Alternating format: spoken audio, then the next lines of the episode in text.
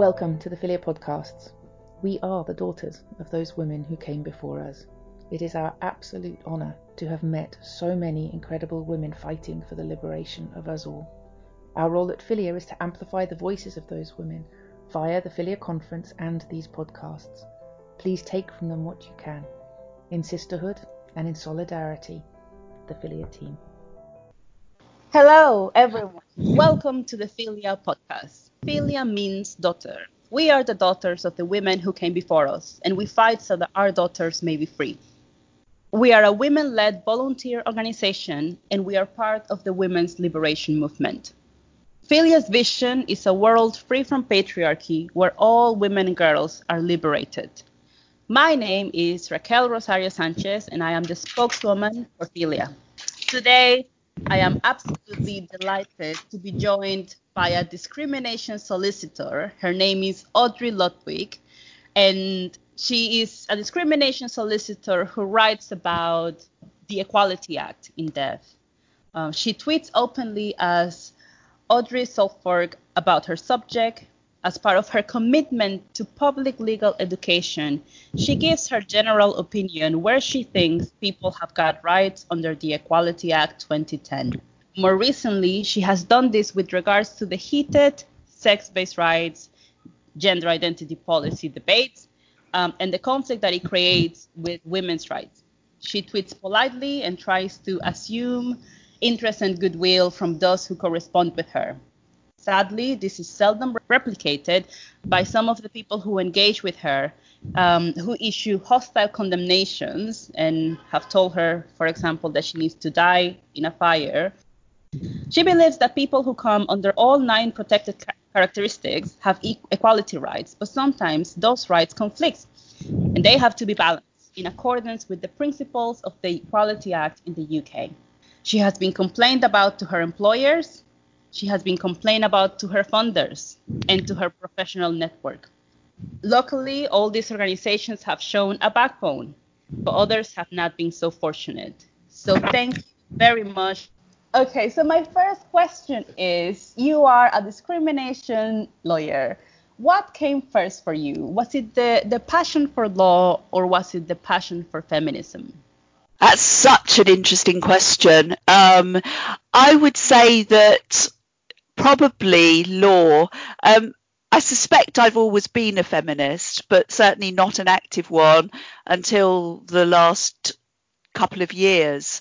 Um, it's not been something that I've particularly reflected upon, though clearly I have benefited from the work of feminists in the past. And my mother was a, a, a good feminist and a pioneering uh, social worker in the domestic violence and mental health area of uh, social work. So, yeah, but I would have to say law came first, and um, from that, my life's experiences led me up to becoming a discrimination solicitor. Yeah, and in a general sense, what was it like going through that system as a woman? On the whole, um, my experiences of being a solicitor, going to university, um, and the rest of it have probably been shaped more greatly by my disabilities than by my sex. But you know, looking back on it, I can certainly say there have been occasions where um, I have been sexually harassed by corporate clients. Um, I was once notably asked in a job interview about my uh, whether I was going to have children uh, after the panel of solicitors said, "I know we're not supposed to ask this question, but," and that that interview didn't last very long after that. It has to be said. Um, yeah, um, looking back on it, I've certainly experienced sexism, but um, on the whole, my career was not thwarted by it. Um, I've certainly seen a lot worse for other people, and that's probably where my interest in feminism has been sparked. Hmm. Well, thank you for sharing. And I mean, it kind of blows my mind to know that at, a, at an interview with solicitors, they would ask that they would ask that question and it's like oh i know i'm not supposed to do that because it is illegal but but no don't yeah uh, absolutely um, yes i nearly fell off my chair um, oh. I, I, and i i didn't uh, allow them to ask the question and i challenged them on it but it really did uh, yeah. set set the tone for a very bad interview in which I decided that I got no desire to work for this organisation. I think that, as I say, the experiences of my clients who've experienced sex discrimination and other, other forms of discrimination have very much shaped my passion for equalities um, and my interest in sharing that knowledge with other people. So I do a lot of public legal education. I, I do a lot of training in my county and nationally, um, and I've started to write a bit more. Can you can you def- I, I wrote that in several places that you're very keen on public legal education. Can you define a little bit what that is and what does it look like in practice? Oh, I don't know if I could define it as such as just tell you what I think it is. Uh, I think that access to justice is something I feel very strongly about, and that as a lawyer, I know that one of my greatest tools is knowledge not only of the law, but where to find law that I don't know about. And so, particularly with, with people who are vulnerable to discrimination, I feel it's a, a duty, but also a privilege to be able to go out and share my interest in law, share my understanding of it, give people the confidence to challenge unlawful acts and generally to discuss the experiences that they've had and look for strategies in how they might try and resolve them. In practice, I don't think you can be a, a participant in society fully if you haven't got uh, the ability to challenge things which are unlawful. I think you need to have a voice, and as part of that, you need access to information. So I'm happy yeah. to share that information. And and you have, and you have done so uh, brilliantly. But um, it has brought you to this issue, um, the issue of sex-based rights and how they conflict with gender identity policies. So yeah. how did you get into this topic? What brought uh, you to to this conflict? It, it's it, in some ways it was very accidental. I must admit I hadn't really thought much about it. I, I didn't really follow the sort of the leading feminist writers like Julie Bindel and others who were talking about the issue and warning it. It sort of had washed past me. I came across a a guide to transgender uh, rights or alleged transgender rights um, in schools and similar for young people, which was written by an organisation I think called Allsorts. And I looked at it because I look at a lot of equality stuff to see whether I would promote it through social media and show my colleagues. And I started reading it, and it made me very cross because it was inaccurate legally. And I was like, I was quite baffled at a, a document which was seemingly quite official and was being promoted by local authorities would have inaccuracies in it. And one of the things that's significant about the Equality Act is that one should always regard it as a single act of parliament in which there are nine protected classes and that it's fairly mainstream equality law that on occasions there is a conflict of competing rights. And that usually manifests, it manifests itself in when policies uh, which are for one group to, to benefit one group actually cause un, indirect discrimination to another group. And the thing that this document, this Allsorts document, failed to have was any sense of how they'd balance the rights of one protected class, such as trans people who are protected under Section 7 of the Equality Act, under the protected class of gender reassignment, how they were balancing it against the rights of other people, such as young women who would fall under the sex class, uh, or people of different races, or people of different religions and beliefs. And it just seems strange to me that that there was no references to that.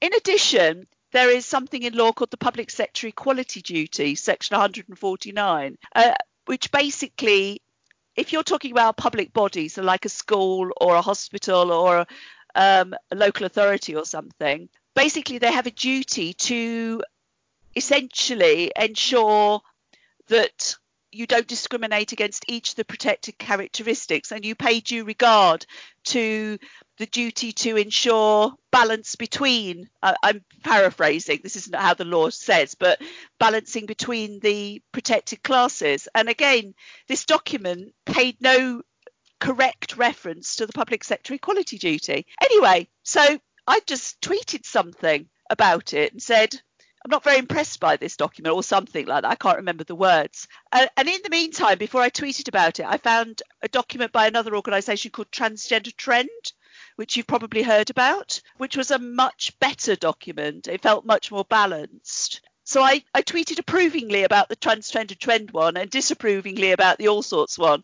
And I got some complaints, basically saying I was being transphobic. And they complained to the trustees of my organisation and that to a certain extent piqued my interest as well as you know made me a bit grumpy because I was treating it very much as an intellectual exercise rather than do you know what I mean? It didn't even occur yeah. to me that I would it would be accused of transphobic behaviour because as a lawyer I'm used to dissecting law, if you see what I mean, in a fairly dispassionate way. So to be accused of essentially denying people's existence or their rights or something was weird. So anyway, they suggested that I speak to a lawyer who worked for an organisation called Mermaids, which I was quite happy to do. Who uh, suggested uh, this?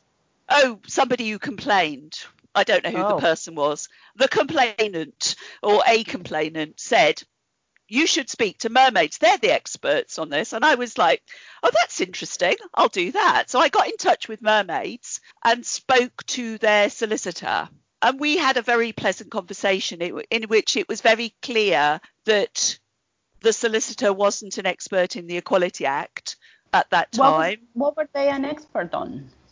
Uh, my sense was that their background was in family law, but I couldn't, I wouldn't say that that I, I'm very, I wouldn't say I'm definite about that, but certainly they weren't a practicing discrimination lawyer and certainly were it got to the point where I was sort of doing a mini masterclass, and uh, uh, it, you know, it came across on the telephone like the person was taking notes. So I came away from the conversation thinking that it was clear that this organisation weren't employing a specialist discrimination lawyer. And then when I sort of got more involved with it on Twitter, I came to the conclusion that the no debate process that the, or tactic of organisations like Stonewall and other lobbying groups had meant that there'd been very little consideration on a legal or intellectual basis for the proposed changes to the Gender Recognition Act. And I started discussing this with other discrimination lawyers and others, and it was quite obvious that, that the only real analysis on the whole by practicing lawyers was being done by gender critical lawyers and not by those who took a, a more gender identity basis. One of the things I would say is that the discussion on Twitter is very different to my experience as a discrimination lawyer in real life. In real life, I have transgender clients and I take claims for them under the Equality Act successfully. We uh, challenge on the basis of discrimination on the grounds of gender uh, reassignment. And there is no there's no great difficulty. I'm not saying trans people are discriminated against considerably but their rights are there in law at the moment. And i can't see that any proposed changes to the gender recognition act are going to assist them greatly with regard to discrimination what i think the changes will do will have the potentially to adversely affect the Equality Act in terms of sex based rights. But then that's something I've been writing about recently. So I want to ask you precisely about the point that you just mentioned, which is that you recently collaborated with Women's Place UK.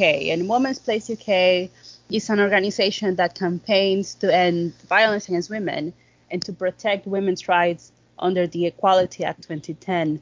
So, so tell me, your article is titled "Legally, this is not a trans rights issue; it is a sex rights issue." A blog about boxes it had a massive reception. It was very well received by a number of people, particularly lawyers. So I'm Yeah. wondering if you, number one, I want you to speak about the content of the article, but what inspired you to say, no, it's not ju- it's not enough to just talk to people over Twitter. I want to put my thoughts in a coherent manner, in a very detailed manner, about what this means legally um, for for women and for everyone. I had, as as you say, I've been doing various threads on Twitter trying to explain how the Equality Act worked, and just got to a point where I thought it was probably a good idea to marshal my arguments into one place. I'd been very lucky to be invited to be a speaker at the uh, Women's Liberation Conference at WP UK in February at University College London. So I did a I did a workshop with Julian Norman on law and then I got asked by WPK if I would turn it into a blog. Now, ironically, the thing I talked about at WPUK was about making policy, which is not this article. But actually, when I sat down and started writing it, I realised that actually I got two articles in my head and that I would sit down and write one which explained how Equality Act worked for the layperson, and then I would do a second one on policy, which I'm just finishing off now. And so I decided I would just sort of sit down and try and explain to people why I thought that actually the media and a lot of, of commentators on social media have got the argument wrongly framed. Because technically under the equality act it's not actually about trans rights at all. It's actually about an argument about sex based rights. And the article i tried to explain why that was the case that as i say trans people are already protected against unlawful discrimination in the Equality Act, unlike, for example, until recently in the United States, where they weren't protected from discrimination in, in certain contexts. And so, in practice, I try to explain that um, actually the whole argument around gender identity is about who comes within which box when you're talking about the sex box. And it's actually, I was trying to explain about protected characteristics. There are nine of them. And that, in a sense, they're like boxes that you have to legally fit into before you can bring a claim in the employment tribunal or the court for, dis- for unlawful discrimination or harassment and some of the, the boxes have got sub boxes. So, for example, in the sex box, it's got sub boxes, which is a woman and man, and you have to show that you are come in one of those two boxes. And how you define what is in those boxes is really important for this concept of what is known as comparators. Under both direct and indirect discrimination, you have to compare yourself against somebody who doesn't fit into that sub box in order to show you've been treated worse or you've been adver- uh, uh, adversely affected. That's I'm paraphrasing again. This is not how it says it in the legislation, but in practice. So as a result, who fits into the woman sub box or who fits into the man sub box is very important. Now, as a result of some European case law, the Gender Recognition Act was brought out in 2004. Basically, if one goes through the process of obtaining a gender recognition certificate, which at the moment you have to go through essentially what, what is regarded as a gatekeeping process, but you end up with a gender recognition certificate, essentially legally it changes which sex sub box you're put in. So you go from being a man to a woman or a woman for the man for most legal purposes, not all.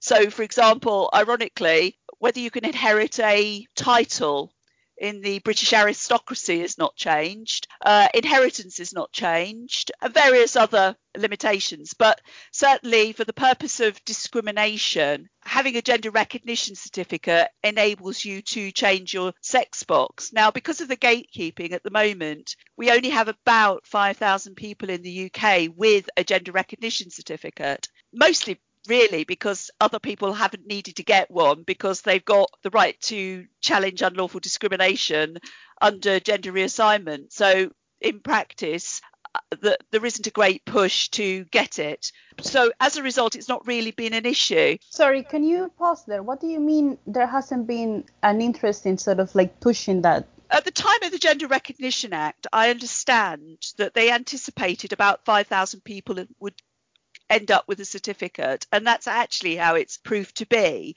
that on the whole, only a small percentage of those who fit into the wider Stonewall trans umbrella would seek to get a gender recognition certificate at the moment because it's a process. They have to apply. It costs a bit of money unless they get a, a, a, reduction because they're on low income, that sort of thing. But under the proposals put forward by lobbyists such as Stonewall, it is proposed that one should be able to get a gender recognition certificate through a statutory declaration process.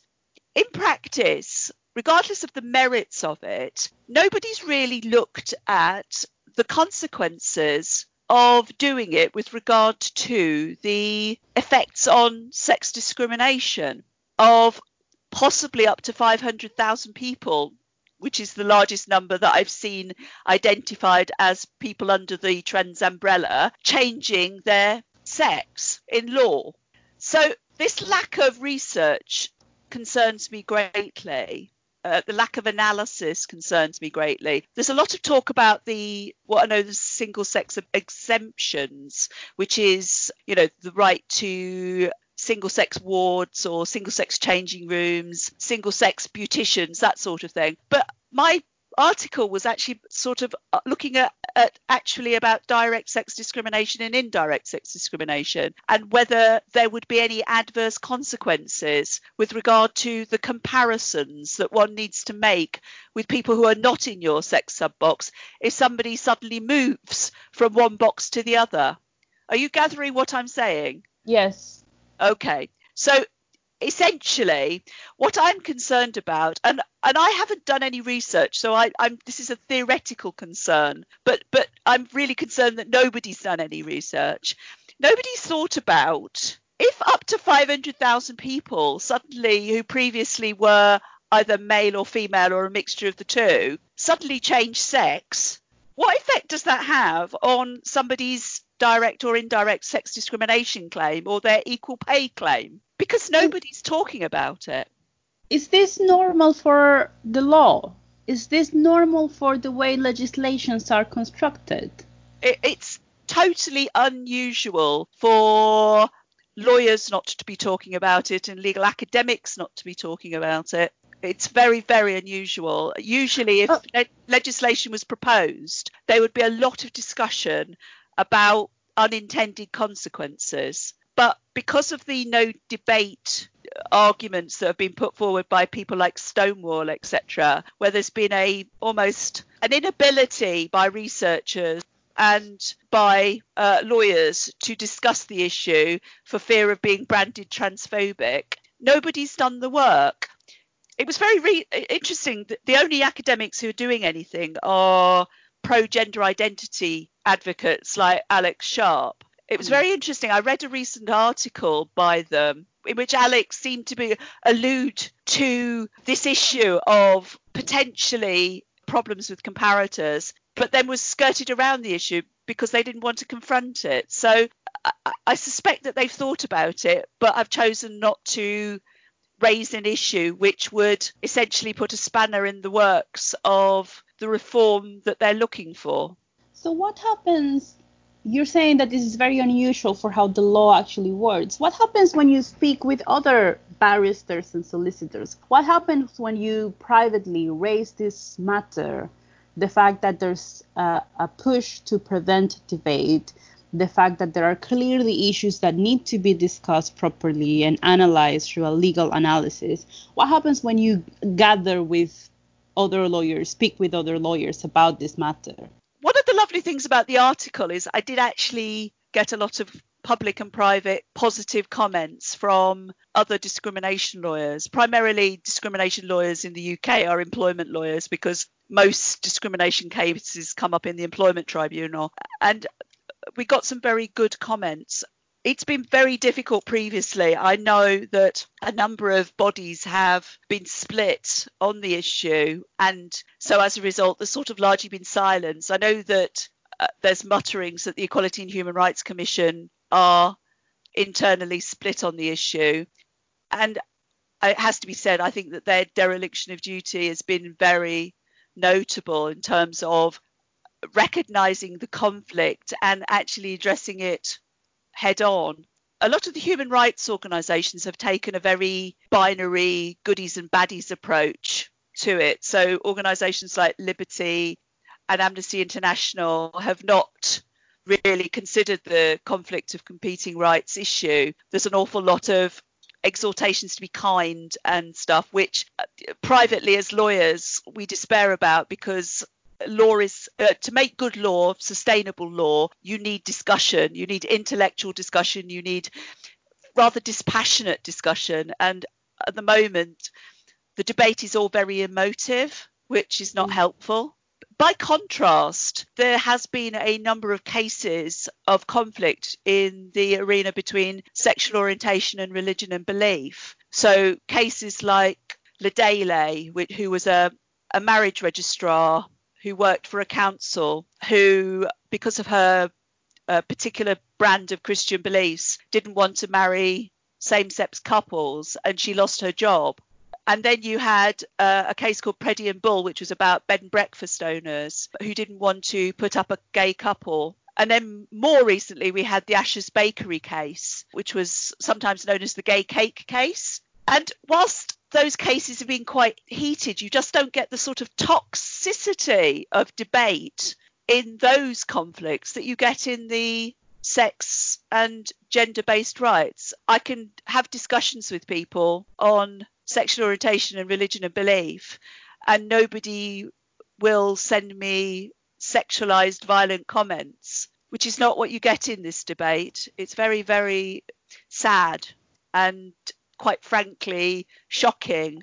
Uh, and I, I, think it really points to the fact that women's rights are also are, are largely they're they're not as strong as they should be. They're not on strong ground if you know what if you can understand what I'm saying. I think there's well, a real also and when it comes to sexual orientation and religious beliefs, like that also affects men. You know, there are there are men who are gay, and also there are men who have religious beliefs which are against sexual orientation. You know, so it's like men have an interest on both sides. But on the issue of sex-based rights, you know, it's like the the main people who are affected are women I think that's completely true. Uh, I think also, though, I, I do think that a strand of the gender identity movement is very misogynistic. I think I think it's given them license to be misogynistic. I think that the my biggest area of sadness has been around the left. And I've hmm. always believed myself to be on the left politically. And yet I'm really disappointed in the lack of uh, understanding of women's rights, of understanding the complexity of human rights, yeah, the complexity of, equality rights on the left, where they've just gone to a very binary, simplistic, almost mantra like approach to what is a very important issue. And as I say, ultimately, you know, I came into this as a lawyer rather than necessarily a feminist. And I do know from other pieces of legislation where people have taken very simplistic approaches that the legislation is usually poorly written and not sustainable. So I don't think it's actually helping trans causes either. I think it's very detrimental to the trans people themselves that essentially they've allowed in what is it feels like the men's rights movement, uh, a sort of rather toxic part of the men's rights movement, to sort of take over the debate.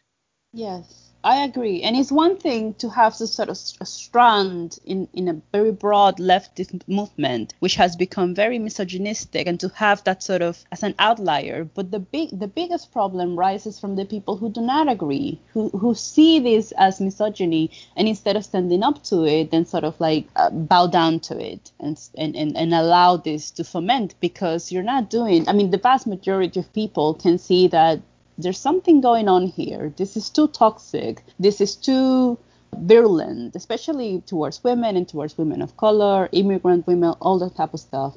People can see that but instead of having political figures of people on, on the left, you know, take a very strong stance against it, you see a lot of acquiescing and a lot of compliance. And at the end of the day, that's no worse than the people who are, you know, wishing death on women and rape on women and all that type of stuff, uh, because it's all creating the same climate. But in any case, I, I really like that you mentioned Amnesty International because it's interesting that international organizations, including Amnesty International, have taken a very strong stance on this issue. And in the UK, in the global north, their, ta- their tactics is to sort of try to coerce women into silence by asking them to be kind. But from my experience, I'm from the Dominican Republic, and what Amnesty International and other organizations are doing in a very small country in the global south like mine is they're using the most vulnerable women, like prostituted women, women who are victims of male violence. They're using legislations meant to address that as a cover to try to force gender identity in a country that has no idea that this is going on.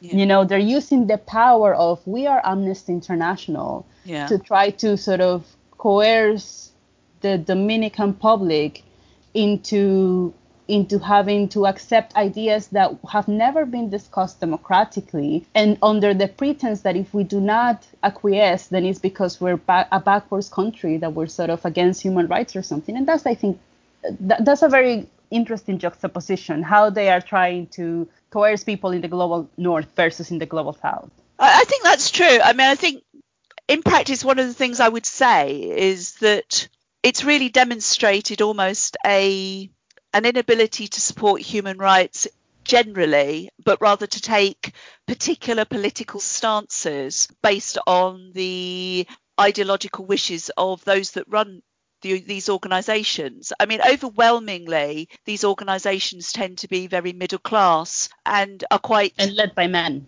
Even the ones that are led by women, they they're very separate and dis- quite far away from those who will be impacted by the unintended consequences of changes to legislation. I think the reason why I, I've particularly noticed it, I work provincially and my most of my clients are quite vulnerable themselves. So they are migrants, they are disabled people, they're people who work in very precarious working environments. They're people in prison. And so as a result, I'm, I think I'm probably a lot closer to the people who will be the recipients of the policies as opposed to those who are sitting around in conference rooms discussing the policies. And yeah.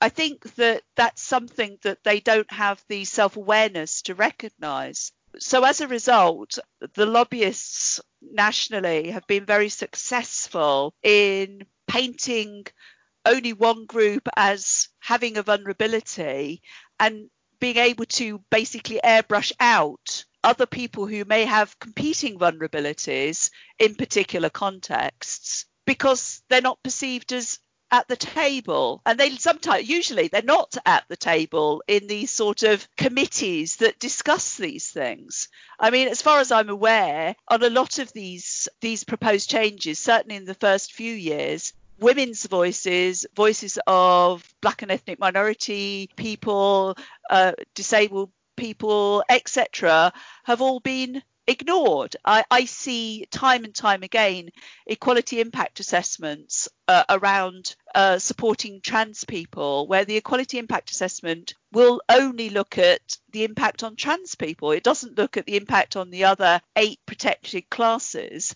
notwithstanding that that's how you're supposed to undertake an equality impact assessment. And as I say, I'm writing an article at the moment on how to make policy, uh, whether in a public body or a private body, compliant with the Equality Act.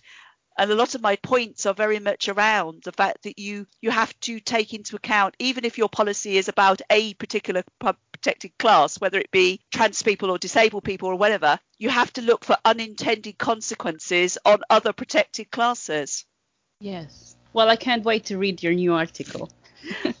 um, okay, so I have a question, and I have a very good friend of mine, and we always have sort of like this back and forth trying to better understand this issue.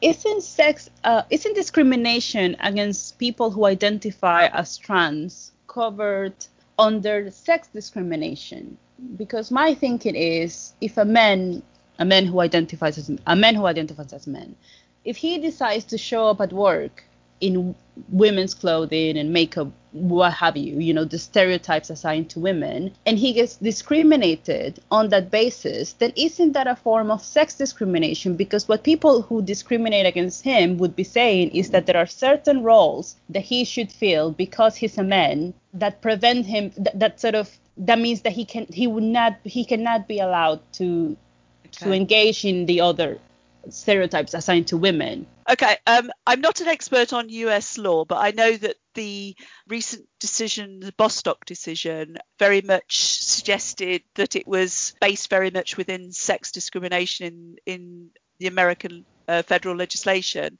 when transgender discrimination was first being discussed and we had to change the law in the UK as a result of some decisions in uh, European Court of Human Rights, discrimination against transgender people came as an amendment to the Sex Discrimination Act. But when it came to the Equality Act 2010, the legislators decided that there would be a distinct protected class of gender reassignment. And I think that the thinking behind it, though I haven't read Hansard or some of the discussions which led up to it, is because of what's known as the because of test. Essentially, when you're looking at direct discrimination, you look at less favourable treatment because of a protected class. And generally speaking, when you look at transgender people, they're discriminated against because they're transgender. It is perfectly open to a transgender person in theory to bring a sex discrimination class. If they pass so successfully as the opposite sex that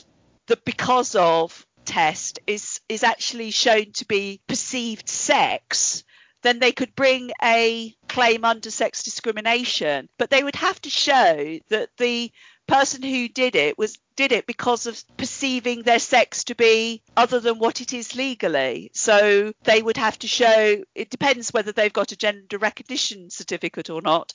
I'm terribly sorry, this is quite complicated. I know. Um, uh, yeah, in practical terms, when people come through my door and they have been discriminated on the grounds of because they're transgender, the because of test when I discuss it is usually because they're transgender and they've been treated terribly because they're transgender or they've been harassed because they're transgender. And therefore, the protected class of transgender fits them perfectly adequately. And so, if I was the legislator, I wouldn't be interfering with the protected classes in the Equality Act. But what I wouldn't be doing is bringing in gender as self ID because that will, in my view, cause problems with regard to the sex class. Now, my suspicion is that we won't get rid of gender recognition certificates in the sense that it would be a lot. Uh, the Gender Recognition Act is a very badly written act. It has to be said. It conflates sex and gender. It's it's it's an appalling piece of writing as le- as legislation. But politically, I think there's going to be no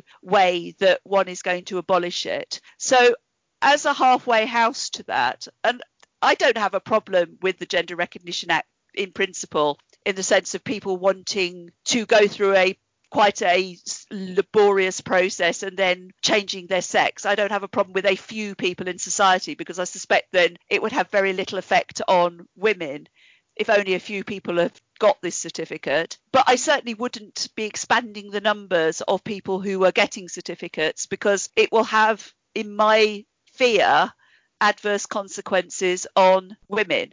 And that that issue has not been explored to my satisfaction. Now, I might be completely wrong. The research might show it will have no effect in practice. But the fact that nobody's done the research, any statistical analysis, and quite the opposite, the ability to debate it has been suppressed, makes me very nervous. And my mm. fear is that the, legis- the self ID will come in, and then women will suddenly find themselves in a position, as I suggested in my article, that they've lost their ability to proceed with a sex discrimination claim or a, an equal pay claim for technical reasons. And that worries me horribly. I'm just a provincial solicitor um, from a small town, and it worries me that people much more important than me or learned than me aren't talking about this. Now, it may be because I'm completely wrong. And in some ways, I don't mind being completely wrong if I can see the, the, the work that they've put in to show me why I'm wrong. But so far, nobody has. You're a rock star, Audrey.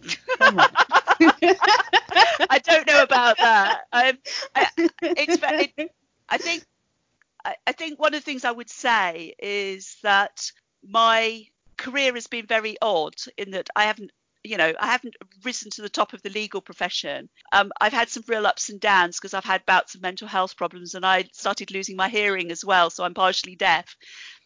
But i think also being in my mid 50s has made me weirdly quite brave about this issue.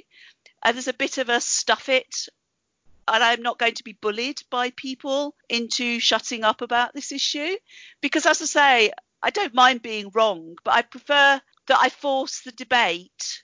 And so I can be content that I've done everything I can do to make people talk about the issue. So, as I said to everyone here in the podcast, we are speaking with a rock star. Um, just kidding. Okay, so I have one question, another question for you. I just think it's amusing. I'm 55 year old mother, and I'm so far from a rock star. It's unbelievable. But hey, I, I like it anyway. Okay. So I have a question. So in the UK, you have the Gender Recognition Act 2004, mm-hmm. and you have the Equality Act 2010. So yeah. given these two sets of legislations, yeah. what rights do people who identify as trans do not have? That's a really interesting question, and I'm as an Equality Act lawyer, I'm, I'm not sure I'm necessarily the right person to answer that question. In in practice, certainly they've got the ability to challenge unlawful discrimination.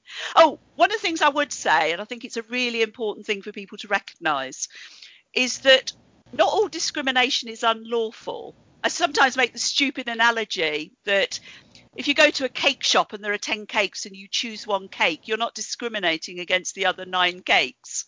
Discrimination is about choice, and unlawful discrimination is about choice based on stereotyping and prejudice. And in practice, the Equality Act sets out a bunch of principles and then there's a load of exceptions.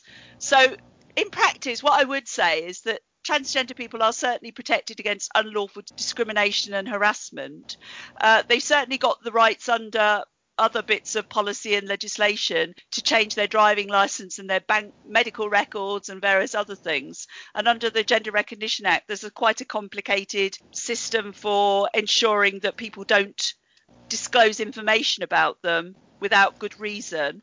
I really do struggle sometimes to work out what it is that they are seeking to achieve through amending the Gender Recognition Act other than getting a certificate that changes their sex. Now, if that's what they want to do, and they're perfectly entitled to fight for that, then in practice, they need to explain why they want the ability to change sex as opposed to gender and what will be the consequences of a number of them doing so. Because to be honest, uh, on the ground as a discrimination lawyer, I've never had a case where somebody hasn't had a claim uh, against discrimination because they're transgender that I haven't been able to take under Section 7. So, you know, I'm struggling to tell you the answer to that question. Uh, it may be somebody a lot cleverer than me can. Or it may be that that's the cross of the issue. It may be. As yeah. I say, my title of my article was this is not a trans rights issue this is yeah. a sex rights issue and i stick by it because yeah. ultimately they're fighting to change legal sex and they oh, and i would say they're perfectly entitled to lobby for that i have no problem with people campaigning for anything I have a lot more problem with them trying to stop other people from campaigning against what they're campaigning for. So in practice, I'm just saying, let's have the debate. You know, as I say, I, I've started this as a sort of very intellectual exercise. Uh, I'm probably a bit more involved in it, but I have no difficulty with trans people lobbying for what they want to achieve. They've just got to be very clear, very unemotive, and quite precise in what it is they're trying to do how will it impact people? what adverse consequences they're going to be, how many people is it going to involve. Uh, it's just basic stuff like that. And we don't know the answer to these questions because apparently we've all just got to be lovely about it.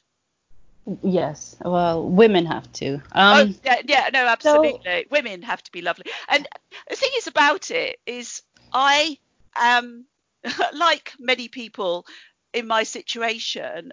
I've never regarded myself by reference to my sex, really, mm. apart from biologically. I don't I don't have a great sense of gender. I mean, you'd know that if you saw me. You know, I'm short haired, you know, no makeup, the lot. You know, classic middle aged feminist look in some ways, stereotype middle, you know, middle aged feminist look. Um, look, yeah, get yeah, basically. um, I um, I'm not very feminine. I'm very tall. I'm quite big. I'm very clumsy. I'm good at map reading. Um, I I run an organisation. I'm quite assertive. All of those things are not regarded as feminine qualities. So I, I really struggle with this idea of gender, and I've struggled with that probably throughout my life without realizing I was doing so. And therefore, this idea that somehow I have to fit into a gender box which is all pink and fluffy and pretty, is slightly bizarre to me. But actually, a lot of my concerns are a lot more legal and intellectual and all the rest of it rather than grumpiness that people are trying to basically force me into a box not of my choosing. Yes. My biology is very clear. I mean, I have a son. I I had preeclampsia just before my son was born, and I nearly died from it. So you know, biology, biology is quite important. um, so you know, in practice, gender isn't really that important to me. Uh, so I don't I don't have that emotional connection with it that maybe trans people do. I don't know, and that doesn't worry me. I don't have a problem with people being strongly pro gender identity in the same way as I don't have a problem with people of a different religion or, you know, whatever. Where I have a problem is when they impose it on me against my desires, basically. You know, and, and certainly having done a lot of litigation around discrimination, unlawful discrimination and harassment, I know what unlawful and discrimination and harassment looks like to vulnerable people, including trans people. So when somebody tells me that talking politely about the law and disagreeing is transphobic, I really struggle with that one, you know, because it's just nonsense and it devalues the whole equality law and it devalues hate crime when you when you trivialize it in that way and it devalues words like oppression and discrimination and marginalization, yeah. vulnerability, all that type of stuff. Absolutely. So I have a I have a question for you. How do you see the future of sex-based rights? Because you and I are in a very interesting position. Like we have met a number of times, and I am speaking to you right now from the Dominican Republic. You are in the yeah. UK. You currently have sex-based rights, but Dominican women and girls like me, we do not. So, um, so we are in the context of we have no sex-based rights, and we're getting all of these anti-democratic pressures to impose gender identity policies and legislations in a country that does not have basic legal protections for women, yeah. Sex-based rights. So, so, I think that, uh, and what we are seeing from other countries, so that's us receiving that pressure currently for, for many years. Um, but we're we're witnessing what is happening to women in countries like yours who do have sex-based rights, and you're pretty much not even allowed to speak about it. So how do you see the future of sex-based rights in law? I think that I'm this year I'm slightly more optimistic than I probably was last year. Um, the conference I spoke about was amazing. Thousand fiercely intelligent, bright, funny, uh, warm, real diversity of, of people uh, came together to talk about everything from media to families to em- education, employment, law, everything. Really positive. Um, I think we need more Barbara Castles. Do you know Barbara Castle was? No, I don't. Okay. Have you heard of a film called Made in Dagenham? No. Uh, Okay. In the 1960s, the female workers from the Ford factory in Dagenham near London say, staged a very high profile strike because they were doing work and getting paid less than men who were doing similar same work and who were getting paid more. And it led up to what's known as, was known then as the Equal Pay Act.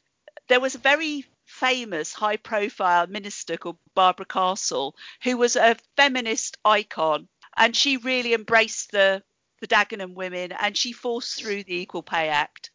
I think you will get to a situation where you get a number of working class women, as these Dagenham workers were. They weren't university graduates, gender studies people, they were working class women and they fought for equal pay.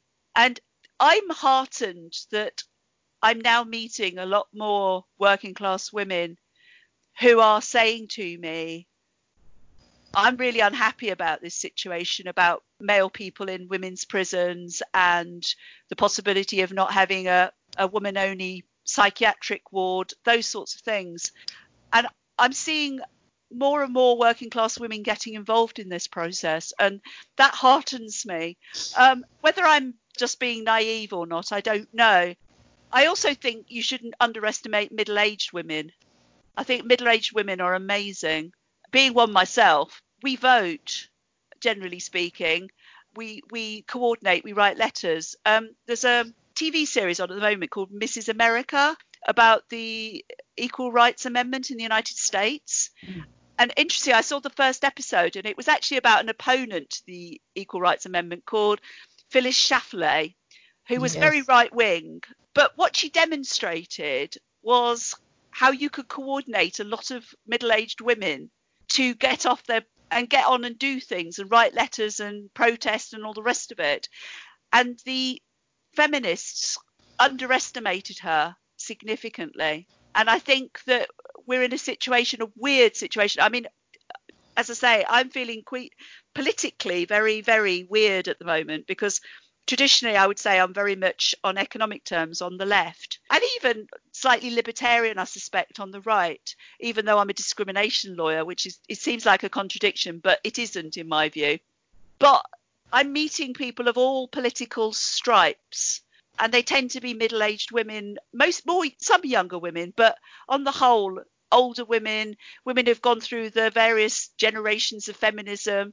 And I'm heartened by that. So you know whether that will play out in the Dominican Republic, I don't know because I've got no knowledge of the Dominican Republic or even the global south. But certainly that's how I feel about the United Kingdom. I think I'm I'm really heartened that this is not a right left thing. It's not a religious non-religious thing.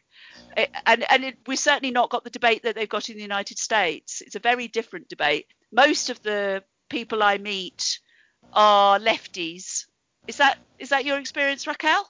The feminists in Britain that you meet, they're mostly left wing. Oh yes, yes they are. Trade unionists. Very adamant about it. Yes. Trade unionists. Yes. You know they're not religious. Ironically, it was, it was left-wing women who are mainly middle-aged who put up that conference in February that you and I attended, Absolutely. and that was amazing. Absolutely, and I think the thing is about it is there's a I, I suspect they've all come to the same view that I've come to. It's sort of that I'm not going to be bullied. You can stuff it. You know, there's a there's a confidence that comes with middle age, which I think, you know, I'd like to share with my younger sisters. Basically, you know, I think I was probably a lot more worried about what people thought about me when I was 20, and I think that maybe what we need to be doing is building up younger women to have the sort of confidence that middle-aged women have got. You sound so bold. It's like I have like 20 years left. I, am not sure. I'm not sure about that. I um, I think uh. it's maybe just the mood I'm in at the moment. Yeah, no, it's uh, wonderful. Okay, so I have another question, and I think we will wrap up after that. Okay. So you have contributed to Legal Feminists, and the website is legalfeminist.org.uk.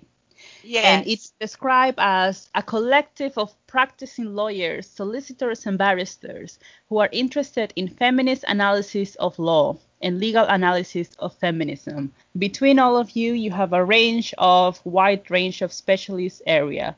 They aim to provide an accessible and informative commentary. So this is circling back to what you were mentioning at the beginning Yeah. about the importance of public legal education. So can you tell us a little bit about this project and what does it aim to do?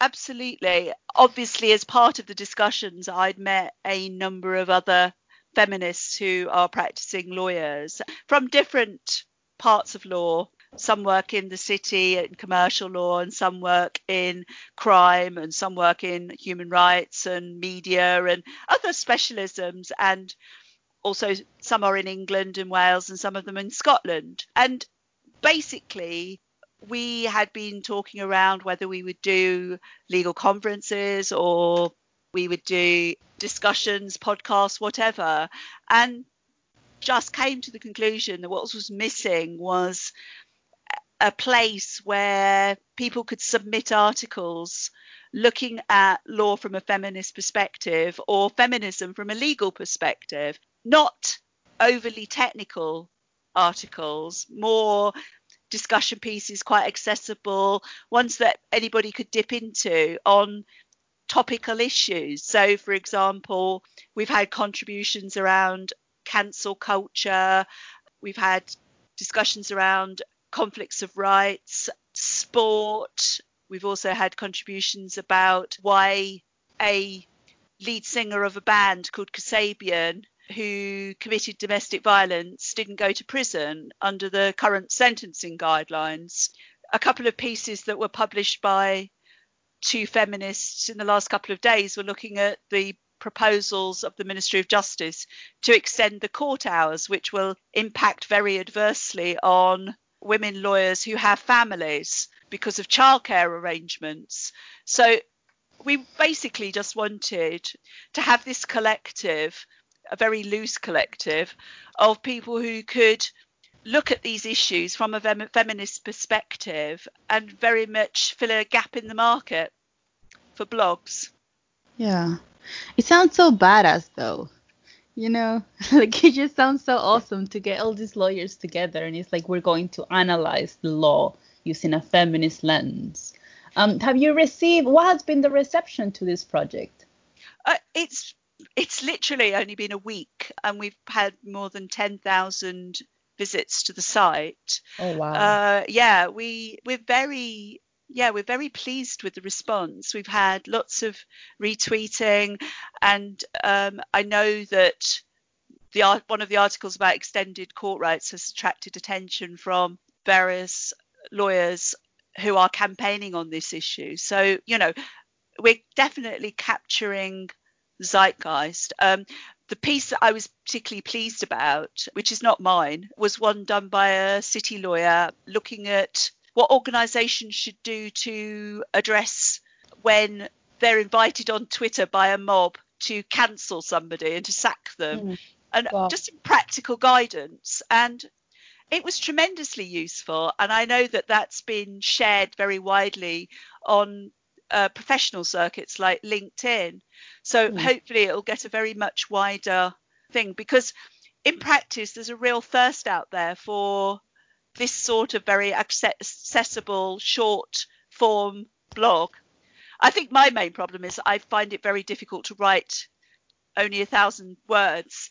My blogs tend to come out about twice as long as that. which- Especially, well, you, because you're writing about law, so you probably want Yeah. to like explain everything as It's- detailed as possible. I, I think it's just because I talk a lot and my writing is has the same uh, style. I think I'm not very pithy, but yeah, I I'm not very experienced at blogging, but I'd like to do more. But I think also I think it will lead on to other things. I think we're we're very hopeful that because we've had actually quite a reasonable response to it, uh, surprisingly not that hostile. I'm hoping that this means that we've kick-started a discussion amongst lawyers and amongst policymakers, etc., by basically mainstreaming the issue. I deliberately collaborated with WP UK on my blog about boxes because I was very keen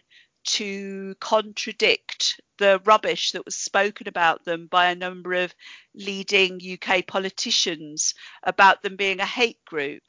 Mm. It's absolute nonsense that fairly radical trans people can describe them in those terms and politicians just parrot it without doing any investigation of their own and realizing that everything that WP UK have done is on their website, that they're very open and, to be frank, very respectable.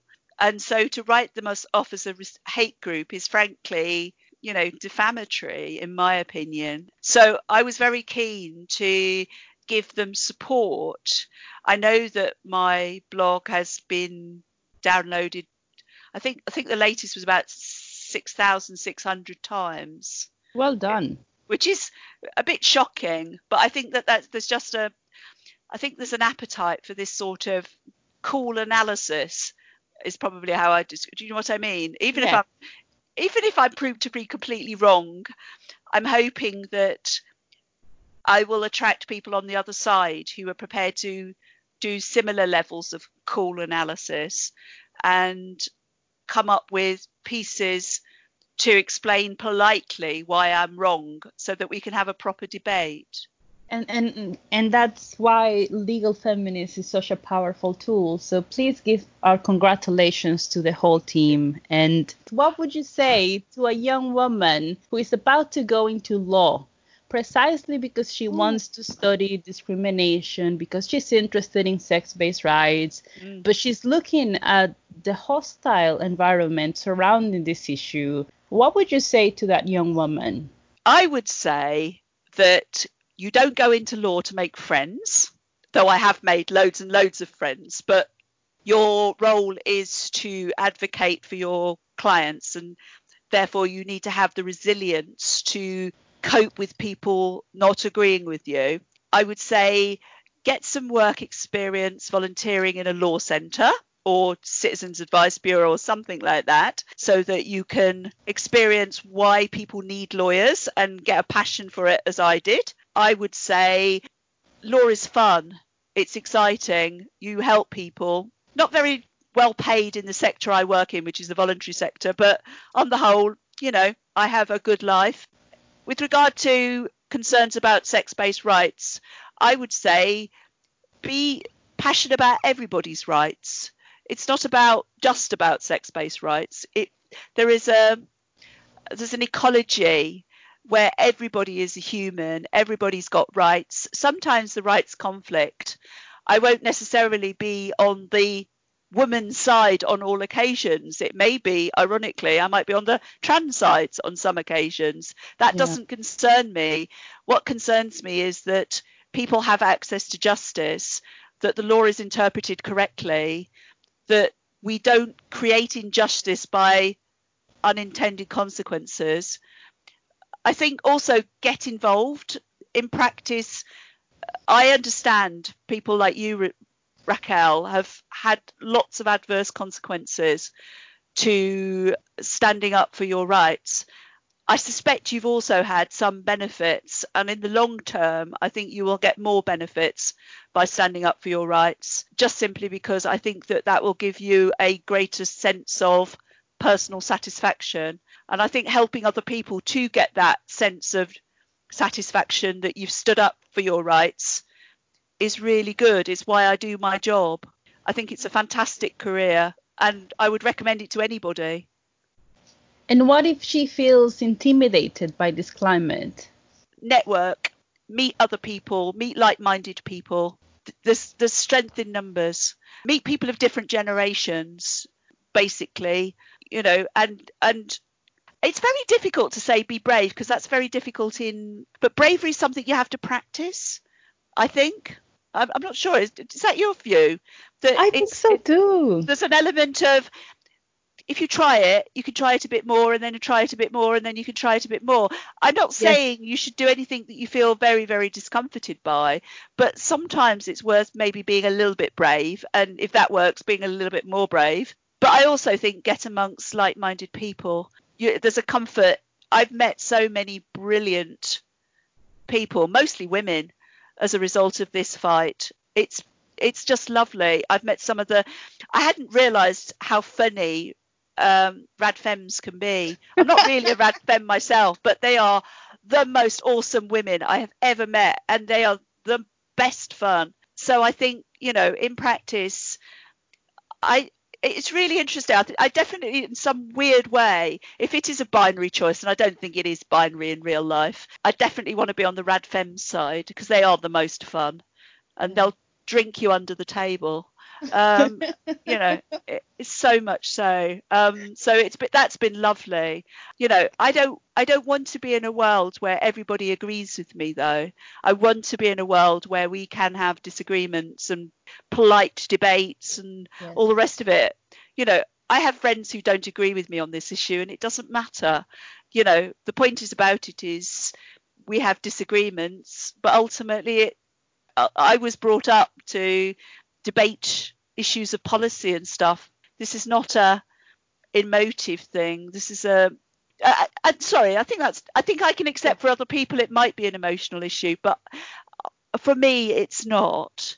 It's very much a clinical, intellectual slash policy making issue, and and therefore I think that I can come into it probably in a slightly different way to other people. I'm not diminishing people who do come into it emotionally, but I didn't come down that route and I can only talk about my own journey. And that's the cornerstone of democracy that we could, should be able to have these conversations openly and and debate politely and have disagreements, even heated disagreements and intense disagreements. But yeah. what matters is that, you know, we don't resort to threats and violence and intimidation yeah. just when we are speaking about public policy. So Thank you so much, Audrey Ludwig, for engaging with us in this podcast. I have really enjoyed our conversation and learned a lot. So thank you it's for been participating. Lovely. Thank you. It's been really, really enjoyable. And congratulations on this brilliant podcast.